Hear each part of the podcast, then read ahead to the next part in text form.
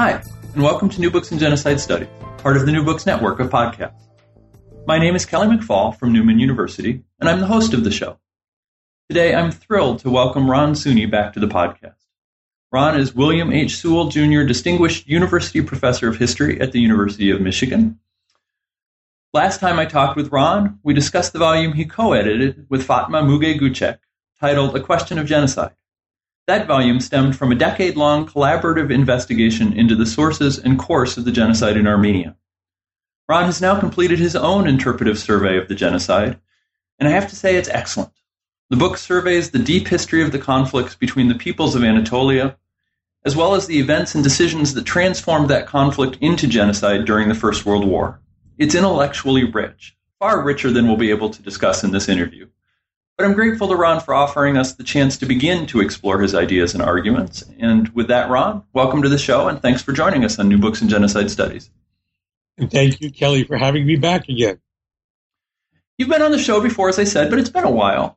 So maybe I, if we could just start by asking you to say a little bit about why you're so personally interested in the Armenian genocide. I'm an Armenian, first of all. That's one thing. I mean, I was born in the United States in Philadelphia, PA. My mom was also born there. We just lost her a little while ago, 98 years old. She had a long run. Uh, her father died at 100, and his whole family, wow. he, he, had emigrated to the United States in 1909. His whole family perished in the genocide in the city of Yozgat. But as I was growing up, uh, the genocide was not a central topic. There was no serious hatred of the Turks or anything like that in the family. Both sides of my mother's family, uh, my grandmother had left after the 1894-96 massacres in mm-hmm. Diyarbakir, mm-hmm. uh, the Hamidian massacres. So they had all escaped these events. Uh, eventually, some relatives came to America and we met people who knew more about it. But it wasn't as if I was raised in a very nationalist home. My father's family was from Russian Armenia, from Tiflis, from Karabakh, and uh, they, of course, didn't have any genocidal experience. And they were on the left, politically on the left. My grandfather was a member of the Communist Party, Armenian Cell, Philadelphia, more, more a patriotic organization than Marxist Leninist, but still, they can get into trouble for that too. Um, so we were raised, you know, very sort of progressively and more favorable to the Soviet Union and not particularly nationalistic, not particularly hating uh, Turks or anything of the sort. But uh, when, in fact, I became professor of Armenian history, I was the first holder of the Alex Manoogian Chair in Modern Armenian History at the University of Michigan in 19, uh, 1981. I thought I better begin to learn more about this. Mm-hmm. Uh, and at first, I didn't even use the word genocide because I wasn't sure yet. And that's a very controversial and technical term. Mm-hmm. I said massacres and deportations, which is also accurate. But then I was heavily criticized by Armenians and Armenian scholars like Vahakn, Vahak and Dadrian. Uh, but as I continued my investigations, it became clear to me that this was genocide. If the term genocide has any meaning, we'll talk about that, I imagine, a bit later, uh, it, this constitutes the first major uh, non-colonial genocide, first colonial uh, genocide in or near Europe uh, of the of the 20th century. So, so you call the book, and, and it starts. The, the title is "They Can Live in the Desert, but Nowhere Else," and with a subtitle, "A History of the Armenian Genocide." But it starts centuries, maybe even a millennia, millennium before the genocide itself. Why, why start that far back? My idea was to give a rounded history of the conflict between Turks, Muslims more generally, and Armenians, and to work against the notion that these were two fully formed national communities, nations in the modern sense, that came inevitably into clash. And I wanted to show through the longue durée of the history that Armenians lived quite well within the Ottoman Empire's, uh, Empire uh, for many centuries, uh, that they were a different kind of community than the one they would become. I call it an ethno-religious community before they became more nationalist and something like a modern nation. and the Turks were very late in coming to a nationalist ideology, really not until the very end of the 19th century and the beginning of the 20th century. So I wanted to give that background and all the complexity and development of these various peoples Kurds, Turks, Armenians, and to some degree Assyrians. Uh, those four are the ones that play the major role in the genocide. You, you start out with a chapter on empire, uh, and, and, and, mostly the Ottoman Empire. Why, why was it important that the Ottoman Empire was, in fact, an empire? The, one of the things I'm working uh, uh, within is a, a, sort of new paradigm of uh, imperial history more generally and Ottoman history more particularly. And that's called sometimes the imperial turn or the imperial paradigm.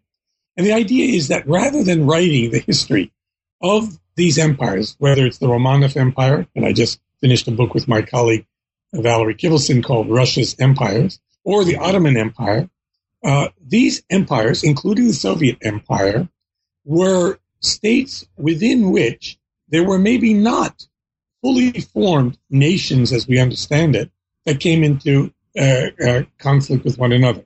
In many ways, empires were crucibles, cradles in which new nations were made. And so I wanted to talk about, in the genocide particularly, not so much as a clash of nations. That's a very popular way of looking at genocide. That is, rival nationalisms, struggles over a single territory, or the creation of a nation state, which would be the result of this genocide, but was not its, I think, intention.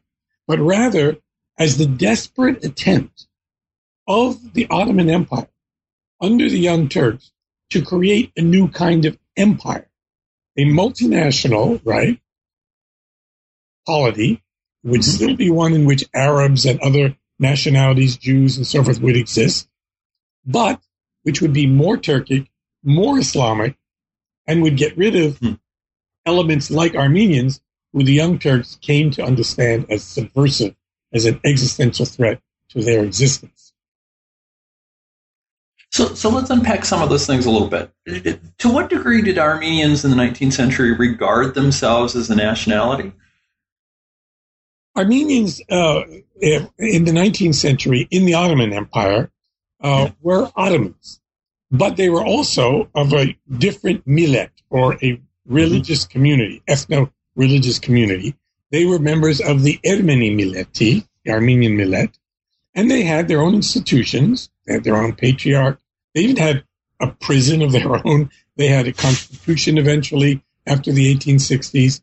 Uh, so they existed as a separate community, but within the larger edifice of the Ottoman Empire. And uh, they, they could both have, I make this point in the book, an Ottoman identity. That is, many of them spoke Turkish. Many of them didn't even know Armenian. Uh, they worked in Ottoman society. They traded.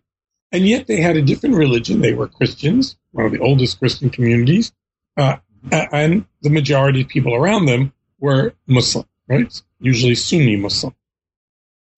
And so they, they had this complex relationship with this empire. But the point I'm trying to make is one shouldn't do Ottoman history as if it's the history inevitably of conflicting nationalities, of mm-hmm. nations as if they've existed for all time from primordial ooze on, but rather something that's being generated and changing and readjusting within the complexity of an imperial setting.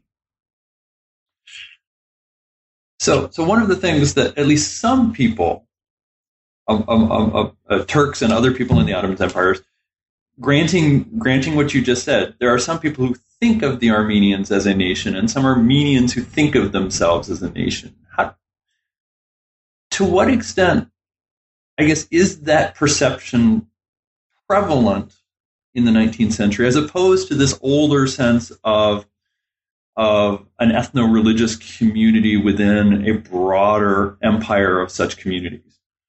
That's a good question and a complex question, right? Because mm what's happening in the 19th century is a shift and even a struggle among Armenians uh, uh, as to their identity and how much they are a religious community and how much now they are a ethnic community, right? The complexity is because Armenians, like Jews and many others, are ethno-religious. That is, there's a, a, a confluence between their language, their idea of where they came from, their own national myths, and their religion, the fact that they're Christians.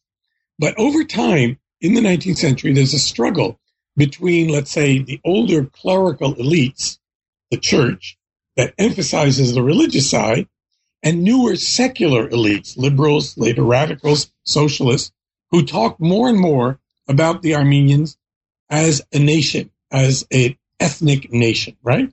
And they've adopted these ideas of nationalism, what I call the discourse of the nation, the idea that the world is inevitably divided into different nations. It's been that for all time. And these nations ought to have not only a culture of their own, but a polity of their own, right?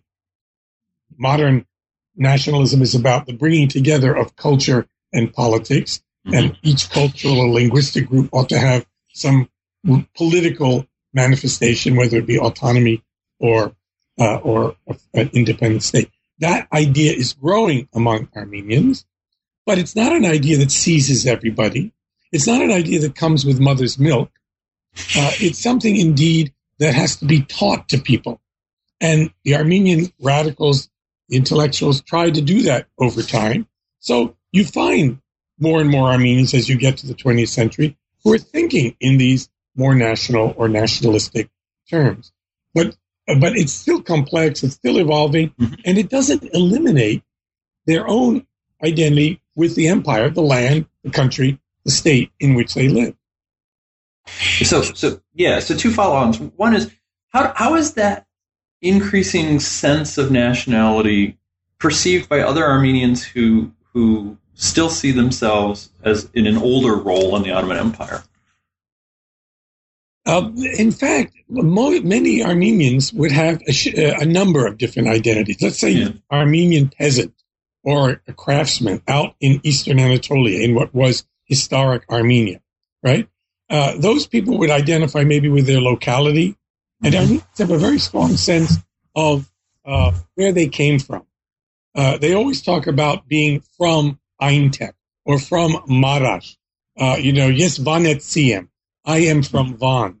So that was an important identity. With their profession, their very name, in fact, uh, is, is usually comes from their family name, from a Turkish uh, uh, name for a, a profession. You know, Kazanji, Kazanjian, a pot maker. Uh, Tashjian, uh, someone who works with, with stone, a mason, or something like that. Terzian, uh, from terzi, the Turkish word for, for tailor. All of those things. Most Armenians don't even realize that they're having carrying Turkish around with them, but that's, that's, that's the, the fact. So there are many different identities that, that conflict with one another, and religion is part of it. And by the way, people in their daily lives don't live their ethnicity all the time. They're not always thinking, I'm Armenian, he's Kurdish, or whatever. That's the, you know, that's the milk seller over there. And I hope he brings me fresh milk. So I'm trying to play down the, the, the salience of a nationalist sense of nationality, which has so pervaded our history, Kelly, as you must mm-hmm. be aware, so that we tell history as if it's nationalist stories, rather than seeing them in this more complex way, and in this case, an imperial story. Mm-hmm. Um, the flip side of that, of course, is the set of identities available to those people in the Ottoman Empire. So, so maybe you could say something a little bit about what what stresses the Ottoman Empire is undergoing in the 19th century, and, and what kinds of identities uh, Ottomans see as, as available and productive for them. The Ottoman Empire was, of course, known in the West as the sick man of Europe. It was constantly in trouble, though, by the way, it lasted hundreds and hundreds of years. So they must have been doing something right.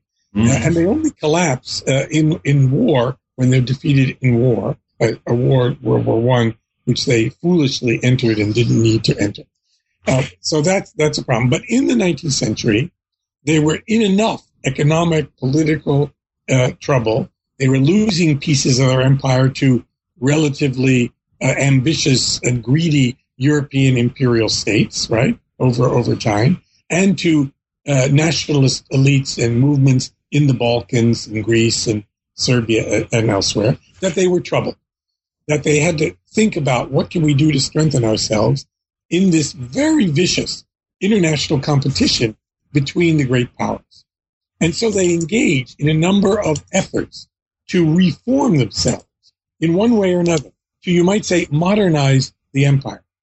Most notably, in the middle of the century, from roughly the 1830s to the 1870s, they engaged in a reform program called Tanzimat, which is sort of like the Perestroika, sort of reform.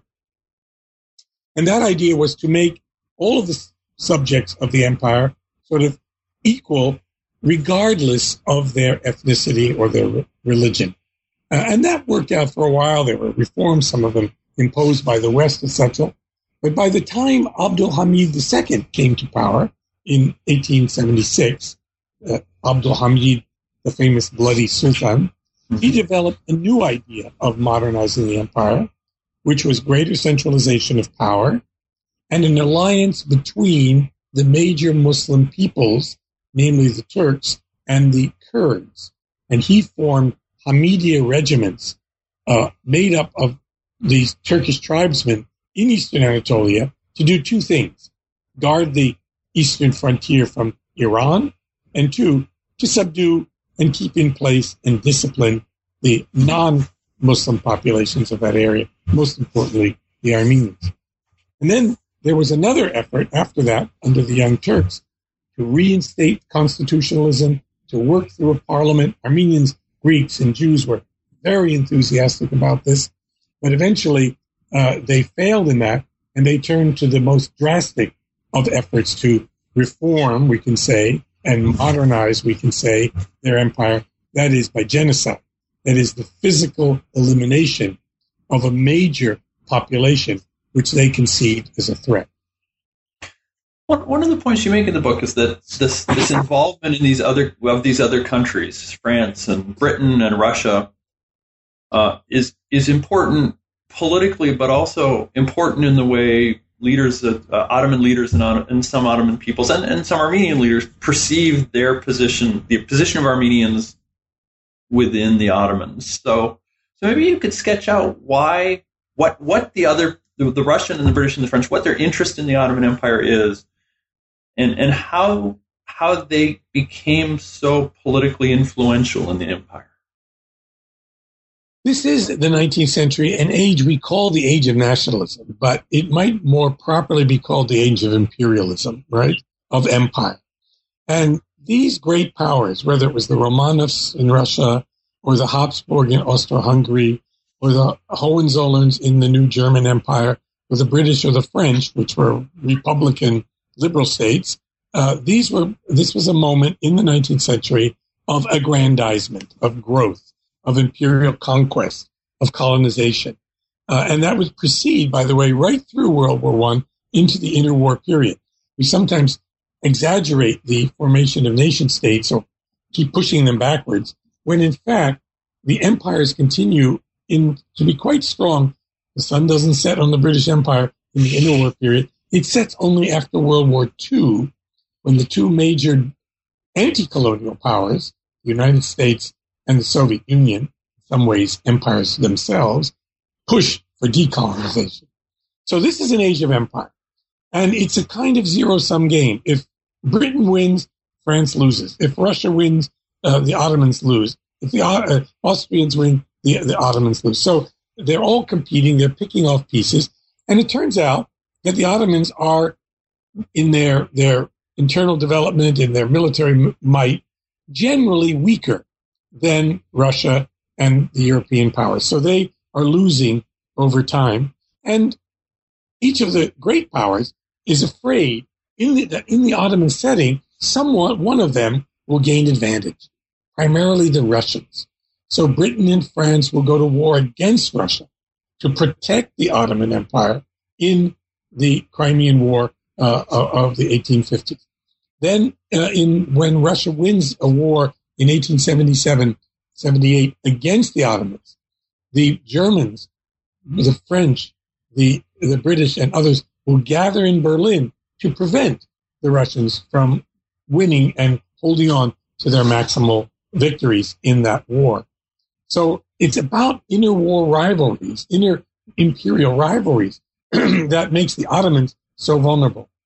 And remember, it's large, it's in the Balkans, in a former Ottoman colony, Bosnia, Herzegovina, where World War I begins with the assassination of the Archduke Franz Ferdinand, right?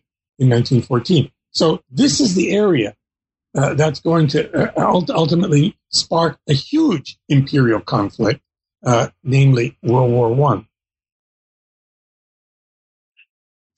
So, so in in how would so how would you characterize then as kind of a bridge from this deep history to, to the more immediate past of, of, the genocide? How would you characterize the relationships between the Ottoman Empire and Armenians at in the 1880s, 1890s, yeah. early 1900s? That's a very important question. So, Armenians before Abdul Hamid II were known as the Millet Isadika, or the the uh, faithful Millet, the loyal Millet. Mm-hmm. They, unlike the Greeks or the Serbs or the Bulgarians, were not revolting against the Ottoman Empire, right? But then things change in the uh, late 1870s. When Russia wins this war in 1877-78, the Armenians, hoping for reform, hoping for protection from their own state, the Ottoman state, send a delegation to the Russians, who, by the way, were camped just outside of Istanbul, out, out of Constantinople, roughly where the airport, uh, Atatürk, Atatürk airport is today. That's how close they got to Istanbul. Uh, and they petitioned them, please give us some reforms as well. Protect us, force our government to make changes to protect us against the predations of the Kurds and others who are stealing and raping Armenian women, taking our cattle, uh, taking our land, etc. And the Russians agreed. In the Treaty of San Stefano, they imposed on the Ottomans that they would stay in Armenia, uh, Turkish Armenia, uh, Ottoman Armenia, and they would enforce these reforms. But then the Congress of Berlin, under the leadership of Otto von Bismarck, reversed that in the Treaty of Berlin, and the Russians had to leave, and the reforms were never actually implemented.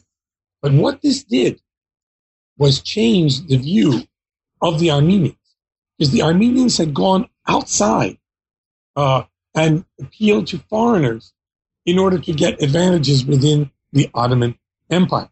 Now, it turns out actually the Jews did the same kind of thing. There was no trouble with that. They had a better relationship with the Ottomans. But the Armenians were seen as the thin edge of the wedge that would be used, particularly by Russia, to undermine, divide, disintegrate the Ottoman Empire. So the Russians were, were themselves at times using Armenians as a kind of proxy. By the way, they more energetically used the Kurds as a proxy. Mm-hmm. Their alliances with the Kurds, the Kurds didn't suffer this same perception uh, as uh, enemies of the state. But the Armenians, as Christians, as connected, as as victims uh, of the regime that were seen let's say, by Britain under Gladstone, William Gladstone, Prime Minister, uh, as people who had suffered uh, and so forth, they were always a subject of concern of the West, Russia, in what's been called the Armenian question. So you point to a couple, couple. Oh, maybe I should say you highlight two specific kind of episodes or moments of oppression. One, the Hamidian massacres of the 18, mid 1890s. The other, and I don't know if I'm pronouncing this right, Adana mm-hmm. uh, in 1909. Right. And, and you suggest that they're somehow different. Can you talk a little bit about these two and what they say about uh, evolving relationships between the Ottomans and the Armenians? Right. This uh, that the discussion is against the background of the dominant historiographical interpretations of the genocide. So let me say a word about that. Please. Basically, I'm arguing against the view that the genocide was a struggle between two nationalisms. This is the view of, say, um, uh, some many, many different people. Um, Bernard Lewis of of, uh, of Princeton University was probably the most eminent, and also I argue against the view that it was a religious clash or a religious uh, uh um, conflict between Muslims and Christians. Those elements are there, but that's not what I see as primary.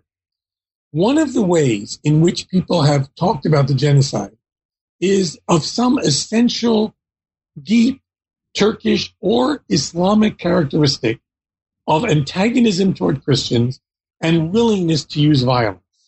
So that the genocide is not a singular event, but is connected and preceded by a series of other massacres that took place in the Ottoman Empire. Most importantly, the Hamidian massacres of 1894 96, in which some hundreds of thousands, maybe as many as 300,000 Armenians perished, including, by the way, members of my mother's mother's mm-hmm. family.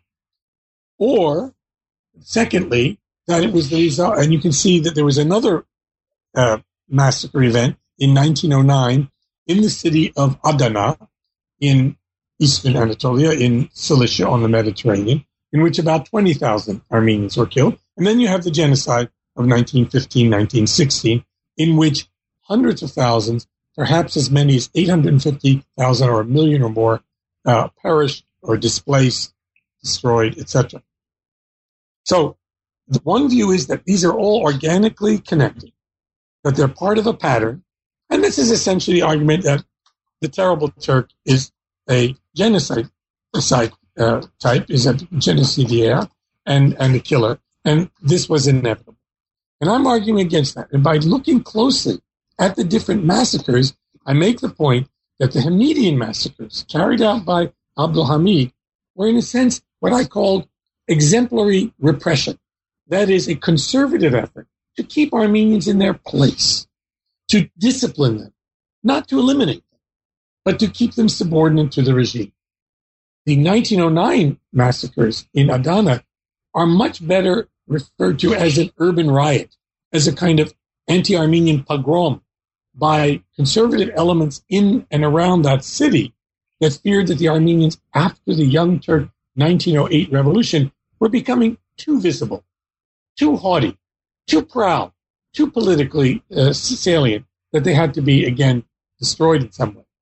The genocide of 1915 1916 is a far more radical revolutionary event.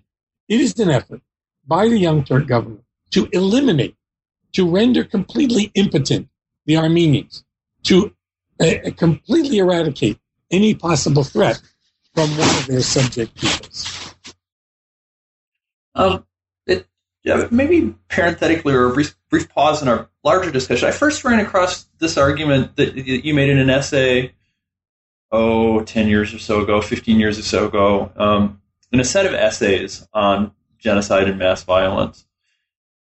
And I, and I got the feeling at that point, and maybe I'm wrong, that you were you were in the process of exploring your ideas about the genocide. So, so I wonder if you could talk a little bit about how how you've gone about this process of of trying to engage this issue, what it means for a historian to kind of wrestle with this evidence and try and come to some conclusions. How did that work for you?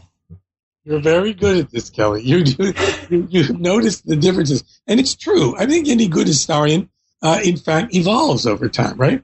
So uh, I would, I, I, one of my early essays uh, would have been about the ideologies of the of the Young Turks, perhaps uh, nationalism as as influencing uh, leaders of, of the Young Turks. All of that's still in there to some extent, but that was a major understanding. Then I would say, as someone who's sort of thinks of himself on the left, heavily influenced by Marxism, etc., I was very interested in social historical explanations, the social ecology and environment of Eastern Anatolia. That's still in there. There were land conflicts. Uh, there were the problems between settled Armenians and nomadic Kurds uh, and, and uh, uh, Turkish townspeople, etc. So you could that would be another element that would help to to exacerbate and, and increase tensions in the area. But then I went to, for 10 years or 11 years, I was a political scientist. I moved from the University of Michigan to the University of Chicago. It was a wonderful adventure. Mm. I was asked to be in the political science department because they were very interested in ethnic conflict, in uh, questions of nationalism in the Soviet Union. I'm basically a Soviet historian, right? Mm-hmm and I deal with nationality and ethnic conflict and things like that. And so I go there and I'm confronted by the dominant paradigm, at least at that time, maybe still, in political science, of rational choice theory. Mm-hmm. That is, human beings are basically motivated by uh, a search for uh, the maximum utility. That is, to realize their preferences and get the most out of things. That is some kind of economic argument, or maybe it's about power, but it's maximizing your utilities, right? And you act rationally toward these goals. And I thought as a historian, there I am in a political science department, a rather eclectic and wonderfully rich one, uh, that this seemed a rather desiccated view of human motivation. Of course, people are rational uh, under certain circumstances, mm-hmm. but they're also driven, and I don't mean that they're irrational in this way, they're driven by emotions as well. And that indeed, when I started to read more and more at Chicago about psychology and, and neuropsychology, I came to the understanding that emotions and rationality work together. They're not antipodes. They're not opposed to each other. That there's no rationality without the preference that you desire, your goal. And it could be ambition, it could be greed, it could be whatever, but there's something you want. And uh, it could be long life or, or so forth. So, so when you get into the realm of desires, of wants, you're already talking about things that are emotionally uh, uh, uh inflected. And so I, in this book, uh, and in my last works on the genocide, I've come up with this notion that I needed to explore the mentality of the people who committed the genocide. They're the ones who decided. And it, you could do a completely strategic, rational argument. Armenians are a threat. We get rid of the threat. We save the state. National security. Very potent argument. Americans make it all the time. We use drones. We bomb countries. We, uh, you know, prolif- uh, profligately invade places, all in the name of national security. But I thought there's something else here. Why were Armenians conceived, perceived as an existential threat? Why did it move from the loyal millet to the uh, existential threat? And there you needed to, when you investigate the mentality of the Young Turk leadership of Enver and Talat and the small groups of people in the Committee of Union of Progress who made the decisions to take this extraordinary act and carry out this policy ruthlessly, you needed to bring in their affective disposition. That's what I called it. Their affective disposition. That is the emotional environment in which they both understood the world, constructed themselves, and constructed the Armenians as an existential threat.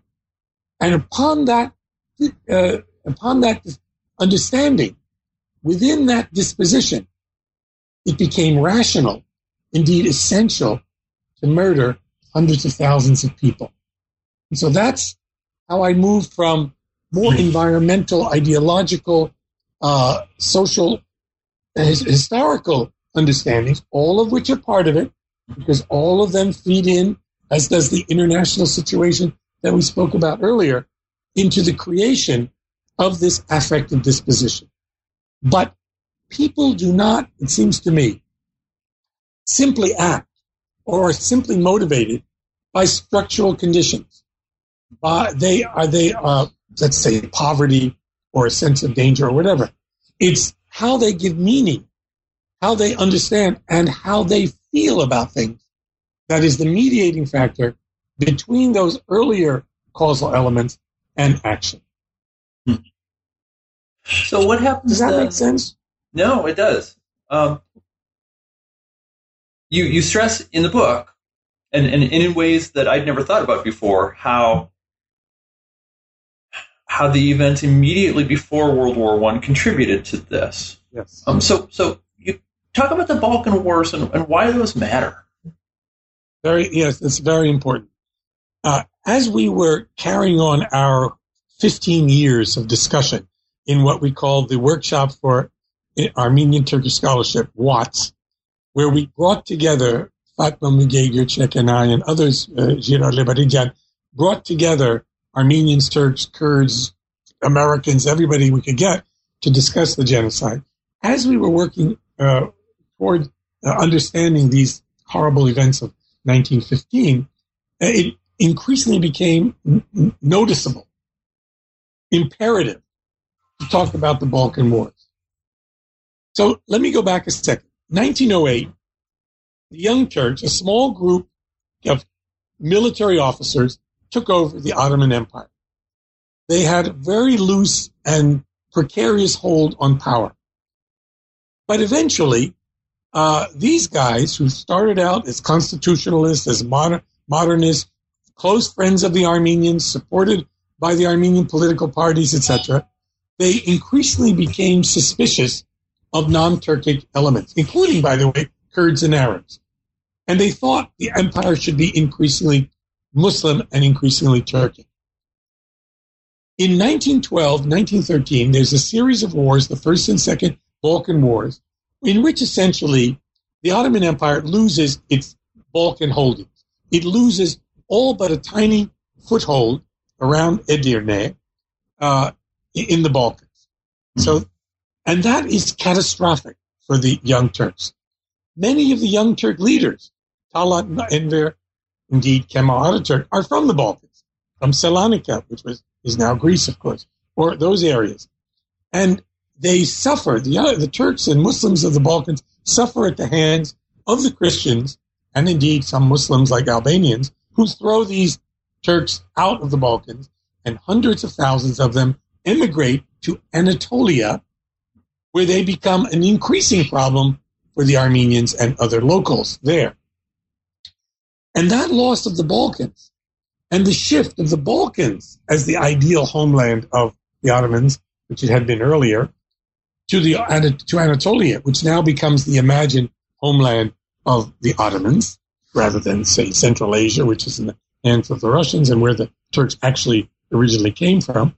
Uh, that plays a huge role, and I show in the book, thanks to wonderful scholarship by my uh, my friend Doğan Çetinkaya and others, that during that Young Turk period, after 1908, the feelings about Christians in general, first foreign Christians, then Greeks, then Armenians, becomes more and more uh, volatile and vicious.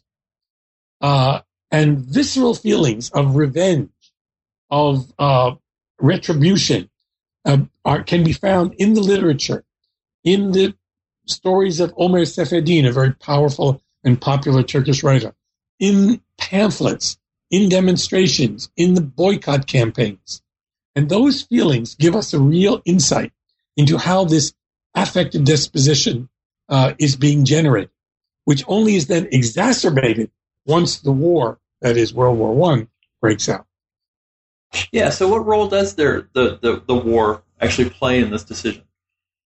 In much of the scholarship, it's thought that World War One is simply the uh, event that is used as an excuse, as a cover for the genocide, which is planned long in advance. My own work indicates, and much of the work of WATS, that the genocide was not planned long in advance. What did exist long in advance, at least through the early 20th century, is this affective disposition, this view that something had to be done about this, these Armenians, and some leaders, of course, getting this idea. What they would actually do, however, is only really decided in the early days of the war. And the precipitating event there is a colossal defeat of the Ottoman Empire with the losses of some 40 or 50,000 soldiers in a battle at Sarikamish against the Russians on the Caucasian front. This was Enver Pasha. He's one of the three major leaders, Talat Enver and Cemal Pasha of the Young Turks, who took dictatorial power in January 1913 uh, Enver Pasha in uh, uh late 1914 decided to send this huge army out and dis- and fight the Russians, and he did pretty well, but ultimately it was a disaster. His soldiers were freezing in the snows out there. Sarikamish is now the ski resort in mm-hmm. modern Turkey, very treacherous territory. The Russians beat them, and as a result of this, Enver himself, even fearing that he might be now blamed for this defeat, Enver and others say, no, the reason we lost was because of the Armenians. They are traitors. Uh, they had troops on the other side. Now, the Armenians, of course, were a population that straddled the Russo-Turkish frontier in the Caucasus. And Armenian volunteers in the Caucasus, Russian Armenians, subjects of the Tsars, about 4,000 or so, fought with the Russian army against the Turks.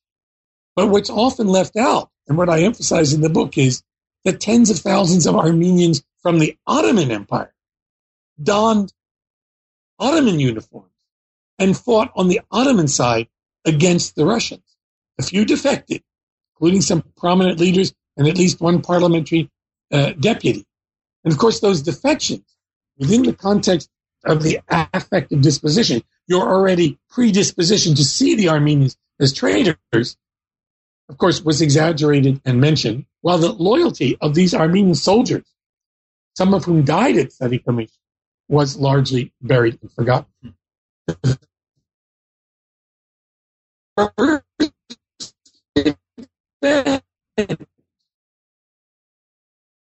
in what I would call the genocide, besides some earlier massacres and back and forth between Russians and Turks and Persians, etc. The first event of the genocide is the disarming of Armenian soldiers, the, the removal of their uniforms. They're turning them into labor battalions, amele taburları in Turkish, uh, and forcing them to work on the railroads, etc., and in the back, and eventually murdering them. Thus, as I say in the book, removing the muscle of the Armenian community. I could go on because stage well, two, of course, yeah, go ahead. that that they begin then after this killing of the of many of the soldiers, they begin to remove the those who are left in the towns. Uh, first, men. They usually take them outside of the city and they they chop them to pieces or shoot them or push them off cliffs into the rivers or whatever. And then they have a more uh, less resistant population of older people, children, and women who they send off in caravans, basically death marches, through Anatolia, presumably to end up, as many of them do, in the deserts of Syria. They're going to end up in Deir Zor, in Raqqa. These terms should be familiar to us all now. These are the headquarters of ISIS. That's where they went. And then there, they were also massacred as well. While these events are occurring, while these, these massacres, killings, and, and deportations are taking place, in some few places, three or four, Musa Dagh, in the city of Van, um, uh, Urfa, Shabin, uh, Karahisar, and so forth, a few of them, there are rebellions or resistances to the massacres. The most important is in April 1915 in Van, in the city of Van. But uh, Van is a city which had either a majority or a plurality of Armenians. It was a very important city at the time, way in the east of Turkey, near the almost near the uh, Iranian border. And the Armenians there organized a self-defense and waited for the Russians to come and, and rescue them, which they actually eventually did for a while. And then the rest of the Van Armenians had to flee and go with the Russians back to the Caucasus. Uh, once that event occurred, again confirming in the minds of the young Turks that the Armenians are rebels, they're leading an insurrection. Then a very important event occurred on April 24th, 1915, April 24th being the day that we recognize as the and commemorate, uh, commemorate, well, uh, uh, commemorate as the day of the genocide. On April 24th, they arrested several hundred Armenian intellectuals, politicians, parliament deputies, journalists, etc. That is, they removed the brain of the Armenian nation, and they deported them and killed most of them. So the genocide takes place in different phases disarming of soldiers, arresting of intellectuals, killing of the men, deporting of women and children. Uh, and in some ways, I want to say just two more things. One, it's a gendered genocide. So women are more likely to survive than men. But also, women are forced often to convert to Islam and become either sex slaves or family members or servants of Turks, Kurds, Arabs, and others. The genocide, secondly, takes place in sort of three different ways. One, physical dispersion, deportations. They can live in the desert, but nowhere else. Right? Talat says, title of the book. Secondly, physical murder, mass killings. The record is indisputable, right? Uh, that, that at the hands of the Turkish state, the army, the Teşkilat-ı Mahsusa, irregular forces, hundreds of thousands of people are cut down. And thirdly, what's often forgotten, uh, the third leg of the genocide is cultural genocide. That is forced assimilation, Islamization of women and children. Now we know that hundreds of thousands of Armenian women and children became Muslims. And now, today, they are reemerging in Turkey. It's an extraordinary event. We had a conference in Istanbul a year ago on Islamicized Armenians. And these people are coming out and saying, My grandmother was Armenian. And one wonderful woman, a, a lawyer named Fethiye Çetin, wrote a book called Anneannem, My Grandmother, in which she tells the story of her grandmother, who was, in fact, Armenian, but only confessed this to her granddaughter as she was dying and told her the whole story of the genocide as she remembered it. That book became a bestseller in Turkey, and now uh, these uh, more and more people, uh, Alevis, Muslims, Kurds, Turks, are coming out and saying, "Yes, we're proud. We had this background, uh, and we were, in fact, we are Armenian." Well, you mentioned several people who were involved in, in making the decision uh, about uh, to, to, to, conduct the genocide. And, and that's generally the impression I get from your book is that it's a relatively small group of central leaders who are propelling policy forward. So I guess it's a two-part question. Number one, is that correct? And number two, how much difficulty did they get it with people in the middle and lower levels actually going along with those decisions? Another good question, Kelly. Very good. Yes. Uh, I have been criticized sometimes by saying that this is a top-down event, that it's largely the elite. But more and more, maybe it was my political science decade or something, I'm convinced politics takes place upstairs. It takes place largely at the elite. Well, uh, and then occasionally, in some events like revolutions, ordinary people also get involved, or maybe election campaigns at some level after some important decisions are taken at the top, etc. Hope that doesn't sound too cynical. But the decisions, the ultimate decisions were made at the top for the reasons I think I've outlined. But then the point is, can they get people to follow? And of course, that affective disposition, that view of Armenians was also available more generally in the population. Now, we have many instances of what you could call good Turks and good Kurds and good Arabs who refused to go along, who refused to carry out the killings, or who protected and hid Armenians, Assyrians, and other victims. So it didn't, it wasn't spread that badly. But you you could take a case like the city of Diyarbakir, which is now you know the de facto capital of Turkish Kurdistan. You could take a city like Diyarbakir, and you could see that there the local vali, the local governor, instigated, carried out, ruthlessly uh, uh, uh, initiated and maintained the killings in that particular place. Uh, so he's he he himself a Circassian or a Chechen, uh, uh, Cherkess, uh, hmm. got Cherkess or Ch- uh, Circassian elements to work with him in that killing. Hmm. Uh, so you know sometimes it, there would be resistance, and there were people who thought killing Armenians like this this is you know against Islam, uh, and this isn't where Islam is a religion of peace and Armenians are recognized as people of the book. They're not to be murdered. And others took a more kind of jihadist position uh, and, in fact, uh, carried out a kind of religious warfare or ethno national warfare against their victims. Well, most people, if they've read any primary source, they've, they've read Ambassador Morgenthau's book. You have a, a nice little discussion of that. Could you talk a little bit about him and what he tried to do and who he was? Well, I'm I'm a, I'm pro Morgenthau. I, I, I know there's some now some more criticism of him. The I tried to be uh, uh, balanced about my treatment of the book. There are several things that can be said. One, the book is a valuable, invaluable document. Morgenthau uh, himself of Jewish faith was appointed ambassador to Constantinople by Woodrow Wilson. This was sort of the Jewish post at the time.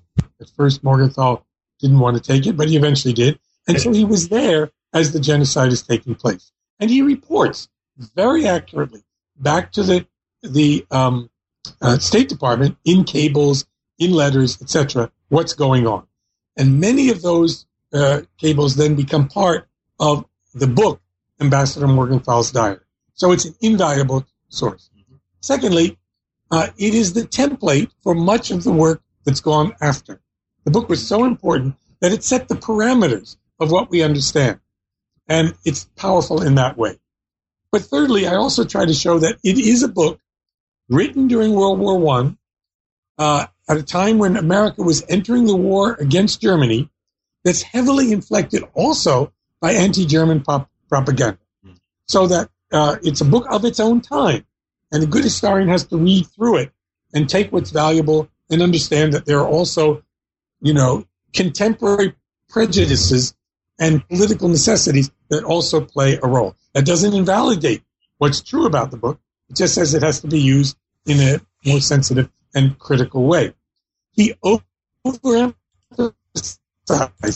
the role of the Germans and Ambassador uh, von uh, Wangenheim. Uh, but otherwise, what he's actually telling is there. If you don't want to read the book, go to the archives, go to the Library of Congress, look at his archive, go to the State Department. It's all there. It's all been mm-hmm. published.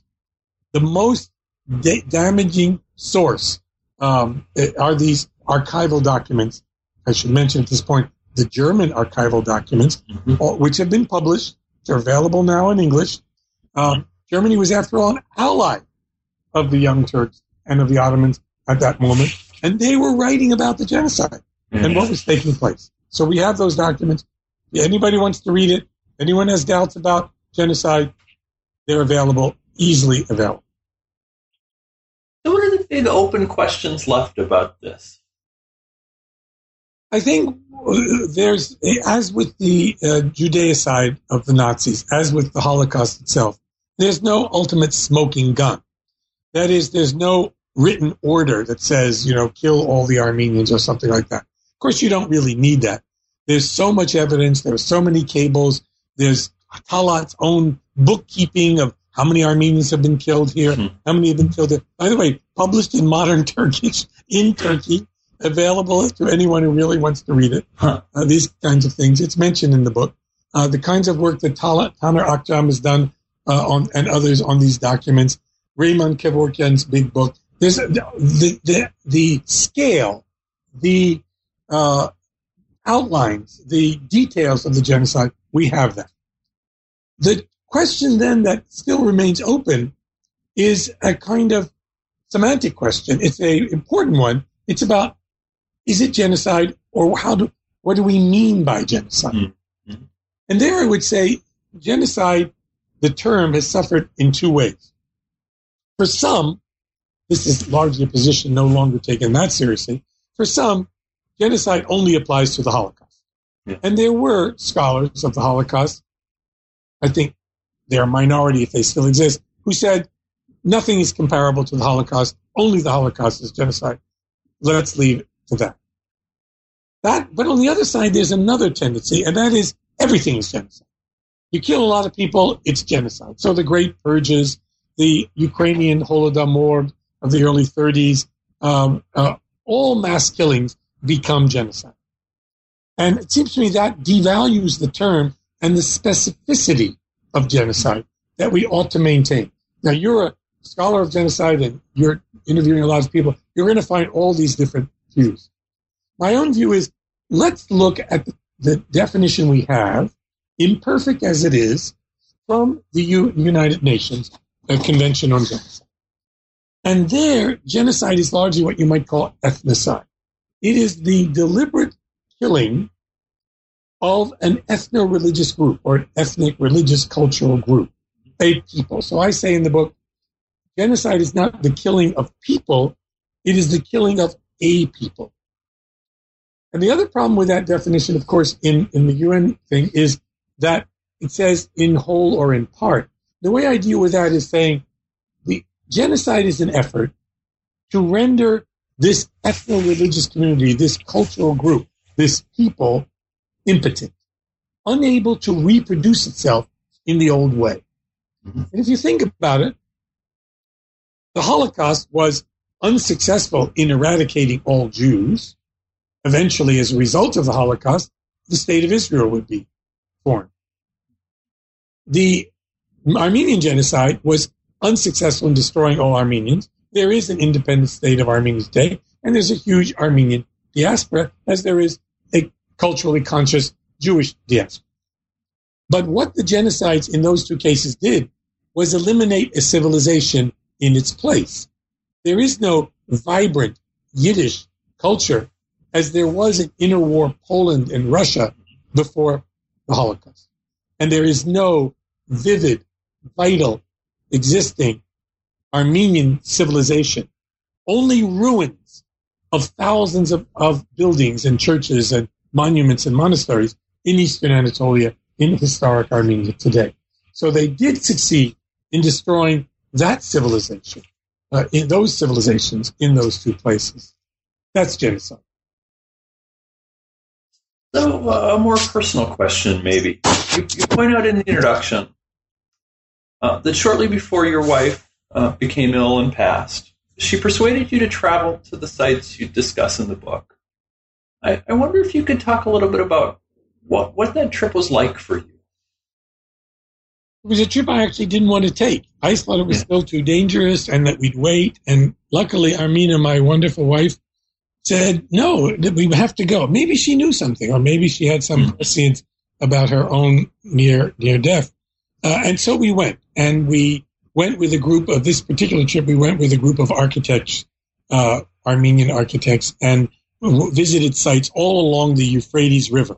We went from Erzincan to to Malatya, intervening uh, in, inside, seeing places like um, like the city of of um, of uh, uh, um, Arapgir, my my wife's uh, family from that town and so forth.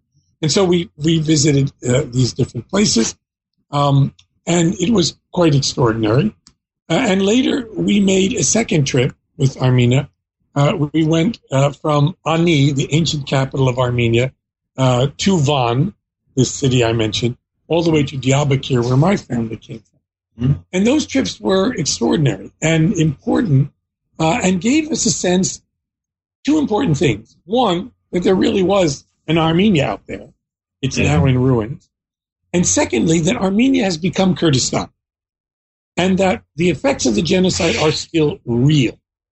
What the Turks did to the Armenians uh, created not a completely homogeneous Turkish nation state, but a state in which a large minority, tens, you know, 15 million people probably, of Kurds now live and occupy what had been historic Armenia. And they have their own problems now with the Turkish state, which at this moment, as we're talking, are surrounding certain Tur- Kurdish cities, uh, shooting people, carrying on a war, which in America is largely unnoticed. Because Turkey is our ally, we need their base, etc. This is a horrible event. The Kurds themselves, the other thing I learned was Kurds from Kars in the north to Diyarbakir in the south all now recognize the genocide. Hmm. They tell you, we know it happened. We know our ancestors did it. Some say even, maybe this is why we're now suffering because of what we did to the Armenians. That's a new discourse. Huh. They say, we're sorry we did it. They say the Turks made us do it. They try to get themselves off the hook perhaps there. They apologize for it and they see themselves as kind of allies with the Armenians against the viciousness of the Turkish state, which is now carrying out these uh, depredations against the Kurdish people themselves. Well, we've taken up a lot of your time, uh, and, and, and, we should probably let you go. But I have a couple last questions that I like to ask guests. And the first one is, is just to give you a chance to suggest a book or maybe a movie or something um, well, that's been meaningful for you, whether it's new scholarship or something more personal. What should the listeners read this weekend? I'm think, thinking about this. It's a very interesting question. And I thank you for giving me some warning that you were going to ask this question because uh, I, I, had to think about it. And I guess one of the books I always assign in my courses. Now, remember, I'm not an Ottomanist historian. Mm-hmm. I do Armenian and Caucasian history, but I'm basically a Soviet historian. Mm-hmm. And one of the books I give, and I urge all your listeners to read, is by Yevgenia Ginzburg called Journey into the Whirlwind. And Yevgenia Ginzburg was a good communist in Stalin's uh, uh, Soviet Union in the city of Kazan, who was arrested during the purges. And that book covers only the first year, there's a second volume too, of her imprisonment and her understanding of what's going on. And it's extraordinary uh, uh, monument to the human spirit and to understanding and to the ability of people to go through suffering. I urge people to read Journey into the Whirlwind by Yevgenia Ginzburg. It is a wonderful book. I ran across it years ago uh, as a graduate student, and it made an impression on me. And so the last question then is, what are you working on now? Uh, you'll laugh at this, but I've got three things going at once. three book contracts that I've got to fill out, uh, finish somehow soon. Um, basically, at the moment, I'm working on a series of essays uh, called, I call it Red Flag Unfurled, Russia, historians, Russia, and the Soviet Union. Historians, the Russian mm-hmm. Revolution and the Soviet Union. For Verso Press in, in London. Uh, they're my essays, which I'm gathering together, redoing, that are the way historians have looked at the Soviet Union uh, over mm-hmm. the last century. So it's a historiographical book, but hopefully readable and interesting to the general public and scholars. Uh, my friend Valerie Kivelson and I, as I mentioned, just finished a book which is now uh, uh, uh out to the readers called um, Russia's Empires, which is the story of Russia seen through the lens of empire. So it's kind of parallel, parallels my view of, of the Ottoman story, right? So it's not a story of genocide because Russians didn't carry out a genocide the way the, the, the Ottomans did. And thirdly, a book that I've been working on for more than a quarter of a century, which is largely finished, but I want to go through it one more time and then send it off to a press, uh, called tentatively Koba, Stalin and the Russian Revolution.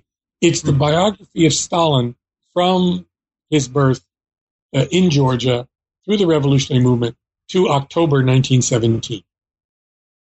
Hmm. And it must be a little nerve wracking to be working on a book for 25 years and finally end it and send it off. Yes, that's why it's in a drawer right now and, the others, and then go back to it. There are a lot of Stalin biographies out there uh, that have just come out, and and so the, the, the world may be saturated with too much Stalin. But this book is unique since I learned Georgian and uh, studied in the Georgian archive and, and and waited till the Soviet Union fell apart before I actually tried to complete the book. So it's, it's it'll be pretty fundamental, I think, and uh, I'll look forward to its reception, and hopefully it'll also be read more generally. Well, I hope so, and I hope this book is is, is read as well. It's it's a wonderful book, and I learned a lot. Um, and I hope that the listeners go out and, and, and, and, buy the book or get it from the library and, and, and read it. Um, but I want to thank you again for your time. Thank you so much, and I hope sometime later on we'll have a chance to chat on the show again. Thank you, Kelly. You're a great interviewer, and I really appreciated your appreciation of my book. Excellent. Well, take care. Okay, bye bye. You've been listening to an interview with Ron Suny, author of They Can Live in the Desert But Nowhere Else A History of the Armenian Genocide. If you enjoyed this interview, you can listen to previous podcasts through iTunes or from the webpage for New Books in Genocide Studies, part of the New Books network of podcasts. Next time, I'll talk with Timothy Snyder about his new book about the Holocaust titled Black Earth The Holocaust as History and Warning. Until then, thanks for the download and have a great one.